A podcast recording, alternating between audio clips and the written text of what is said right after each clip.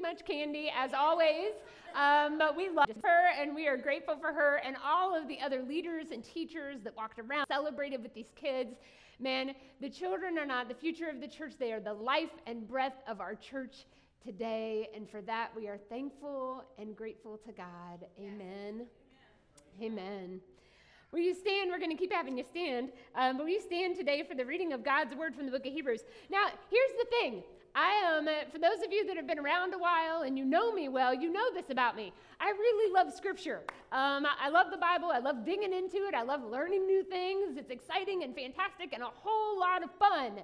I started reading this passage as we're preparing for the last series um, the last sermon in our series, Mountains High and Valleys Low, I read the passage and went, What in the world are we getting into today? It was not a passage that was one that was like, Oh, this just preaches itself and makes perfect sense. It was one that was like, Oh man, you got to wrestle with this bad boy. So we're going to wrestle with the Word of God today. Hebrews chapter 12, beginning in verse 18. Um, you have not come to a physical mountain to a place of flaming fire, darkness, gloom, and whirlwind, as the Israelites did at Mount Sinai. For they heard an awesome trumpet blast and a voice so terrible that they begged God to stop speaking. They staggered back under God's command if even an animal touches the mountain, it must be stoned to death. Moses himself was so frightened at the sight that he said, I am terrified and trembling. No, that's not the mountain you've come to. You have come to Mount Zion, the city of the living God, the heavenly Jerusalem, the countless thousands of angels in a joyful gathering. You have come to the assembly of God's firstborn children, whose names were written in heaven. You have come to God Himself, who is the judge over all things. You have come to the spirits of the righteous ones in heaven who have now been made perfect. You have come to Jesus, the one who mediates the new covenant between God and people, and to the sprinkled blood which speaks of forgiveness instead of crying out for vengeance like the blood of Abel. Today, the word of God for the people of God. You may be seated. So, the Israelites, um, we've talked a lot about them because when we've been in this series, we've done a whole lot of Old Testament, and I love that. We've done that the last several summers. We've dug into Old Testament series in the summertime. It's fun to go back and look and revisit some of these stories that maybe we haven't seen or read in a really long time. And now we're moving a little bit further back. Today, we are two months from Egypt. So, Egypt is where the Israelite people were held captive as slaves for hundreds of years, and God finally released them from that slavery to help them enter into the land of promise flowing with milk and honey. You guys remember, right? We were we talked about Joshua just a couple weeks ago. It might have been last week. Who knows? VBS week feels like five weeks, so I really don't know what week it is. Um, and and we talked about that. This land of milk and honey and of promise, and the people have been out for two months. They've been roaming around in the wilderness, and they come to the desert, to the land of Sinai. Now, in Sinai, there is a mountain. And uh, this mountain was great, and it was known as a place where God dwelt. Because God's presence comes down. If you look back in, um, if you look back, there we go. We're going to go back to Exodus for just a minute. But if you go back to Exodus 19, this is where the Lord really reveals himself for the first time in a very present and real way to the people. God is up on top of the mountain, He is hovering over it, and the people are scared to death. God begins to lay down these walls that they have to, they have to do certain things. And uh, finally, on the third day that they're at this mountain, and the cloud is dwelling, and the thunder is rumbling, and the people are scared, it says, On the mountain on the third day, this is verse 16, thunder roared, lightning flashed, a dense cloud came down onto the mountain, and there was a long, loud blast from the ram's horn, and all the people trembled. And it tells us that even Moses was afraid. They came before God with fear and trembling. I grew up in a little neighborhood in southern West Virginia Um, if you know me for a hot minute, you'll know that's where I'm from because I really love my home state. Like most Ohioans really love Ohio, that's how I feel about West Virginia. And, uh, and so I grew up in this, in this little tiny community with an elementary school and a handful of houses, and it was up on a hill because, y'all, everything in southern West Virginia on a hill. And so, in this little hill that I grew up on, and our house sat right up there, and I'm the oldest of five children. At this time, there were only four of us uh, me and my brothers, who are identical triplets. Uh, they're 18 months younger than I am, and let me tell you, it was a party growing up, one that nobody really wanted to go to. And uh, they, they were in trouble all the time. I mean, all the time. And it, and it kind of got an impression um, with our neighborhood people because of having the triplets. We were the family with the triplets. Even though I was the oldest sister, you'd think they'd know who I was, but no, I had to branch out on my own before anybody didn't relate me to the three of them. And, uh, and so I, uh, we, had we lived at the top of the hill, and at the bottom of the hill, there was this other little street that was down there. And there were multiple kids with girls that were my age. And so I was on the top of the hill, all those girls were at the bottom of the hill, and one of the girls down there had a pool. Now, in the summertime in West Virginia, it never gets hot enough for me to swim in West Virginia now because I'm cold all the time. But uh, when I was little, of course, I wanted to go swimming. And so all the girls at the bottom of the hill were always invited to the pool, but I was never invited to go. And so I would sit at the very top of the hill on the curb looking over at the pool while they all swam, and I sat simply longing to be invited.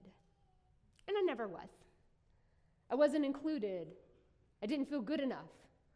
I wasn't wasn't able to be a part of what was going on. And here the people of Israel are at the foot of Mount Sinai, and God is saying, Don't touch it, don't come close.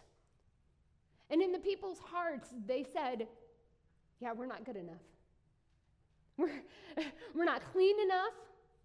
We're polluted by the world, and we cannot go to the place where God is because we fear for our own lives. And they struggled with that constant tension. Even later on in Scripture, as, as they begin to, to build the tabernacle and they bring sacrifices to God burnt rams and doves and all kinds of goats and offerings that they, they came because the shedding of the blood was necessary for the forgiveness of their sins. And so they come and they'd present these sacrifices, but it was never enough. It was never enough for them to truly approach fully God Himself. Under the Old Covenant, the Old Testament, um, the, the Bible is split up into two parts. Um, we've got the Old Testament and the New Testament, and pretty much Jesus is what breaks the barrier. In the Old Testament, that is the way that they lived every day of their lives, wanting to be close to God, but not knowing how hearing the commandment over and over and over and over again. In Leviticus, it's mentioned four times Be holy as I am holy, a command from God. And the people were going, We're doing our best, Lord. Part of the problem was they thought they had to do their best to be holy. When really, when you jump into First Peter at the towards the end of the New Testament when Peter is telling us that we are a royal priesthood and he's saying, You be holy as God is holy. We come knowing. We come knowing what is to come. The writer of Hebrews has us in kind of an awkward position now, the book of Hebrews, we're not quite sure who the author is. People want to battle it out all the time. Um, some, uh, some like feminist pastors were like, "Woohoo! Let's." Uh, it, it, could be a woman. It could be a woman. We don't know who the Hebrew writer is, but a lot of people point towards Paul. But it's real weird. Like Paul doesn't write like this anywhere else. Um, and Hebrews also says this is a short letter. Well, we know Paul writes some pretty short letters, and Hebrews is not short. And it is not easy to read. You start reading Hebrews, don't start there, by the way. Like, if you're new to being a Christian, if you just now are starting to be like, oh man, I'd really like to know what the Bible says, don't start in Hebrews. Or Leviticus. Uh, start like in the book of John. But, um, but he, um, the writer of Hebrews is, is starting to give us a breakdown. He's broken down all throughout. What does Jesus provide for us that the old covenant did not provide for us? What does Jesus give us that the Mount Sinai never could give us? And so the Hebrew writer does this beautiful, phenomenal thing here.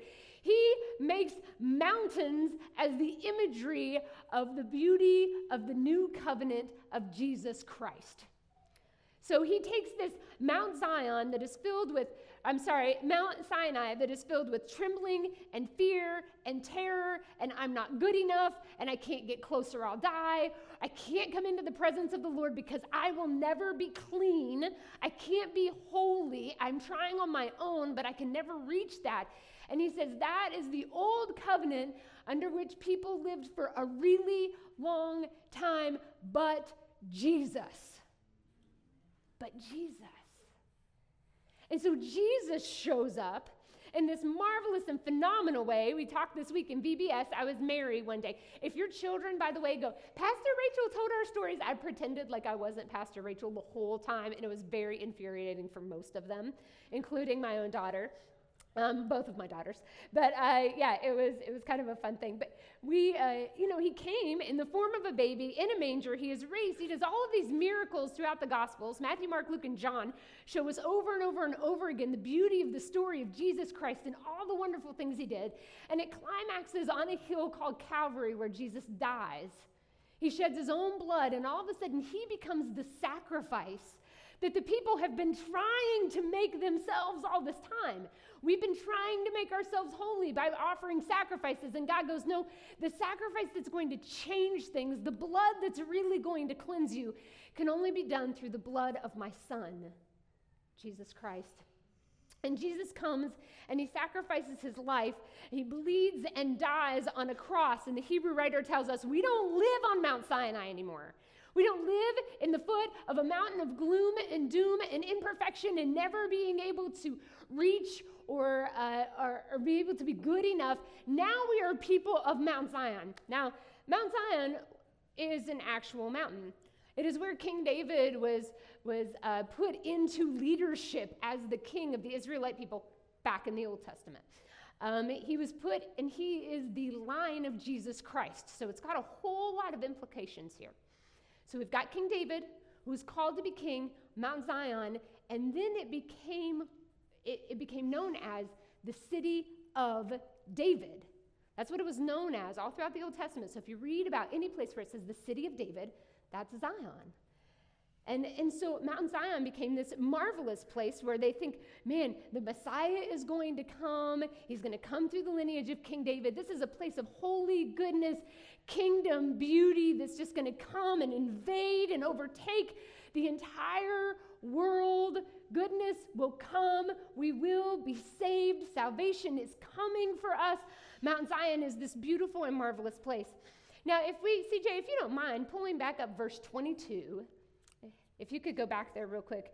In Hebrews chapter 12, verse 22, it starts this new line of talk. So we've been over here on Mount Sinai. You guys following with me? Everybody looks real awake today. Y'all doing great. Um, even Sawyer, who was up all night at a slumber party. Way to go, Sawyer. Good job. So um, we've moved from Mount Sinai to this new, as we've kind of turned the tables. No, you are not at the foot of a fiery mountain of doom and gloom. You have come to Mount Zion, to the city of the living God, the heavenly Jerusalem the countless thousands of angels who are rejoicing. Now, Mount Zion took on this new, and you can just leave it there, CJ, thank you. Um, Mount Zion took on this new identity. It was the place where King David was anointed as king. It was the place that we heard about all throughout the Old Testament that Messiah was going to come and bring his kingdom about. But now we look at Mount Zion through new eyes. It's not just about Jerusalem, it is about what's the word before Jerusalem? You guys say it with me. Heavenly. A heavenly Jerusalem. In other words, this ain't no earthly kingdom we're talking about. This is about the kingdom of God. the kingdom that transcends this entire world and all the things and the negative junk that comes along with it. This is the holy mountain where the heavenly Jerusalem lies. In other words, the kingdom of God has come. The kingdom of God has come. And we get this beauty that um, writer of Hebrews also has this big obsession with angels, more so than anybody else in the entire scripture, but we don't have time to talk about that. So we've got angels. Anytime you talk about heaven, right, we think about angels, and they are coming what? Right up on the throne of God, and they are worshiping him. Mount Sinai, nobody ain't coming closer, you die. On Mount Zion, we all come close and we live and we worship and we breathe. Verse 23 You have come to the assembly of God's firstborn children, whose names are written in heaven. You have come to God Himself, who is the judge over all things. Okay, so we're going to come to a handful of things here. You ready? First, we came to the heavenly throne where the angels are surrounding and they are worshiping and they are celebrating. Woohoo! The kingdom of God has come. Now, we are coming to where God Himself is and He rules as judge over all things. Now, some of us think of judges in a negative way. Um, for anyone who has ever had to stand before a judge because you have been in trouble, you don't necessarily think, oh man, I'm really glad the judge is here. That's not the way that we see it. We have been foster parents for a while now, and we are always a little bit nervous when it talks about the magistrate or the judge. We have an appointment with him or her. Our current one is a woman. And, uh, and, we, and we get a little bit nervous. We get a little bit nervous because we just don't know. We don't know what she's thinking. We don't know what she we don't know exactly what she's seen or what she's heard or what she's hearing from other people. Like she has this combination of knowledge from all these different other aspects. And for us, we're just living the grind day in and day out with these children. So we don't know. We just know what our experience is and we think we're right, don't we, Chad? Uh-huh. We think we're right. Because guess what? Ain't nobody else feeding her mouth. Nobody else is making sure that she's tucked into bed and has a story and gets prayed over. Nobody else is doing that. We're doing it. We're doing the work. So, judge, you need to listen to us. But see, God comes as the judge himself who is over all things. In other words, he works beyond your scope and your parameters. He sees much more than what you see. So, in those moments, in those crises of life where we are just struggling and we are battling and we are fighting things out. And we look to God, who is the judge, and we go, Rule in my favor here. Can't I just get a break? Can't things just be a little bit easier on me, Lord? And God is sitting as the judge over all things, and He says, Oh, but you don't know all the things that I know. You can't see all of the things that I see. And so we get this beautiful picture of a loving judge who says, I am not just ruling against or for you, for you. I'm ruling in a way that encompasses the entire world, and you are included in that. You are a part of a new Jerusalem, a Mount Zion.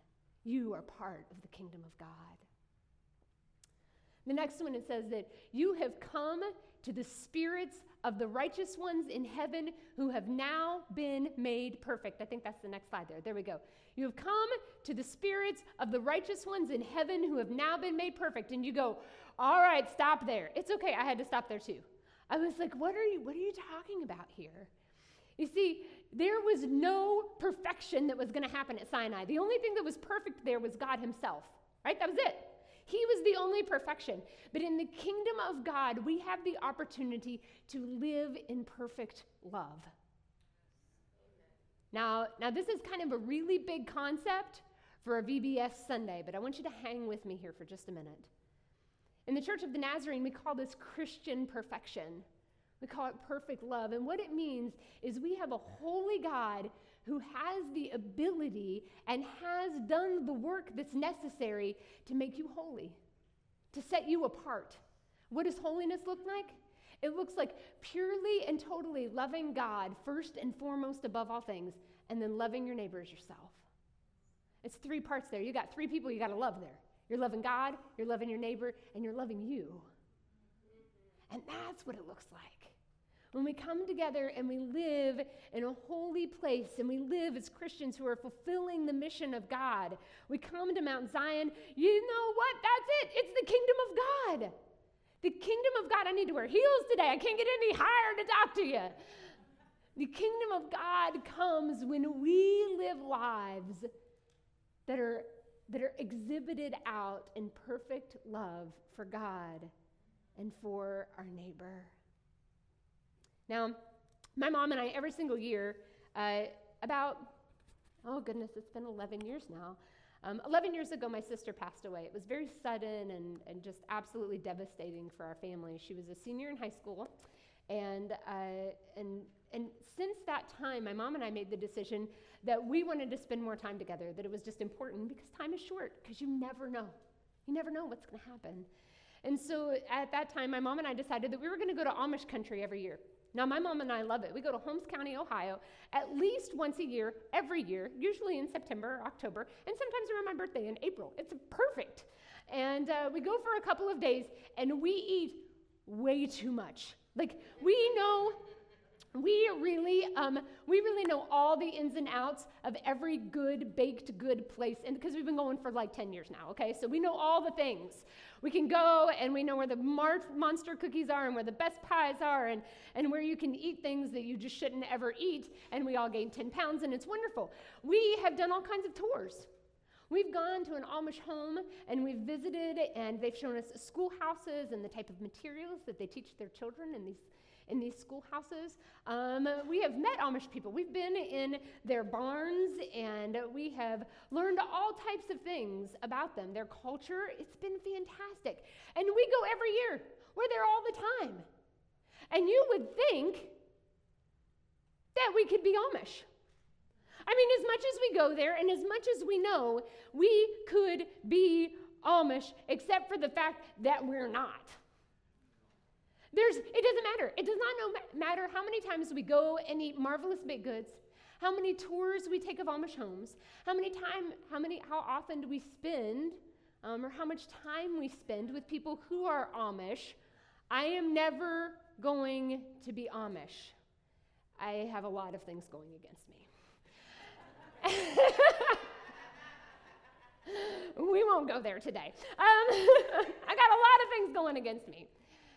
The people of God are coming before God and they are sitting at the foot of Mount Sinai in devastation, looking at God and going, We're never going to be perfect.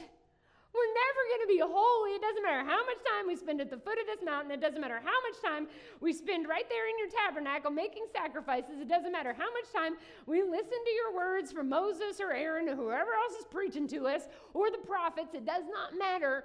We are not going to be able to turn ourselves into holy people. It doesn't matter how much time we spend with you, how much time we focus on it, how many times, how many sacrifices we make. It doesn't matter. We are not going to be able to make ourselves holy.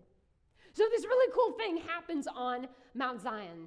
We don't read a whole lot about it in the New Testament, but if you look real close, you will find that there is this amazing, phenomenal event that takes place on Mount Zion in the New Testament. It's Pentecost. The coming of the Holy Spirit happened on that mountain. It happened on Mount Zion. And all of a sudden, the Spirit of God, we believe in God the Father, God the Son, and God the Holy Spirit, and they all work together in unison to draw us towards God. The Holy Spirit comes, and it's not like God who's living on Mount Sinai, and it's not like Jesus who's flesh and blood dying and bleeding for us. The Holy Spirit has this innate ability to live inside of us and create in us new life, new humanity. And it's beautiful and wonderful and fantastic. And all of a sudden, what we could never do on our own, never become Amish. We can never do that on our own. We can never become holy on our own. All of a sudden, the Holy Spirit comes, the kingdom of God comes. He is invited into our hearts and lives. He cleanses us and He transforms us into a holy people. And we all of a sudden have the ability to live in unison with God in this way that is not perfect as human eyes see perfection. Y'all know me. You know I'm not perfect. I got a lot of things going on. I make mistakes. I had to apologize like 20 times this week because we're all tired and we're, we're not perfect. But through the power of the Holy Spirit, I have the ability to live in perfect love with others. Man, and it's beautiful. And all of a sudden, you quit judging people because of the mistakes that they make, and you quit enforcing your beliefs on other people because you're right and they're wrong, and you quit dragging out your theology in front of other people, telling them, that I've got it all right. All of a sudden, you have this ability to love God purely and to love your neighbor without judgment, without fear of rejection. We come before him with perfect love. All right, we're going we're to keep going. We're going to wrap it up. We're almost to 24 here. You have come to the Spirit's. Oh, we did that one. 24 now. I'm sorry, CJ. And now you have come to Jesus, church. He's the one who mediates the new covenant between God and his people, and to the sprinkled blood which speaks of forgiveness instead of crying out for vengeance like the blood of Abel.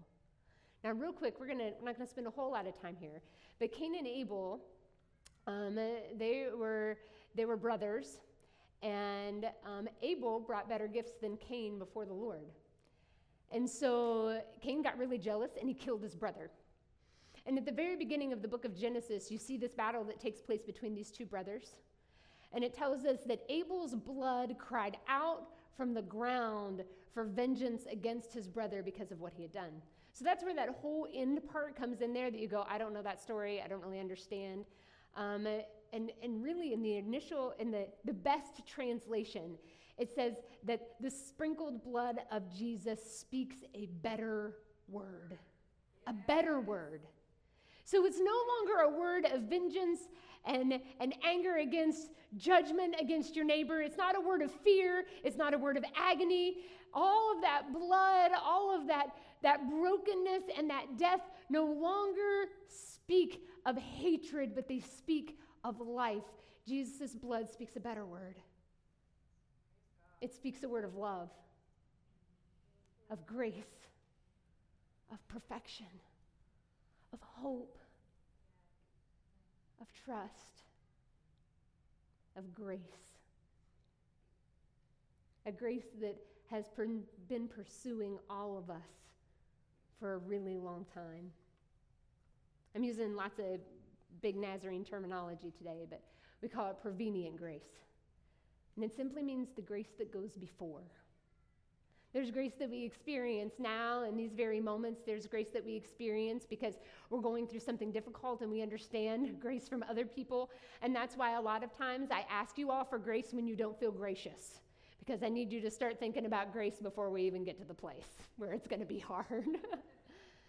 and that's what Jesus does for us all the time. It's that prevenient grace, it's already waiting for you. In five minutes, in five hours, in five days, in five years, that grace is already ahead of you. It's been waiting for you. I'm going to invite our worship team to come up, and we're going to close with a song today. And uh, I. And for some of you, this, you know, I know we have quite a few visitors with us today, and you go, man, this might be kind of an awkward thing. But as they sing, I just want to encourage you Man, if you have never given your heart and life over to the Lord, today is the day of your salvation. Today's the day that He wants to, He wants to speak a better word in your life. The new covenant, the blood of Jesus wants to wash away your sins, forgive you of those things, bring you into right relationship with the Lord.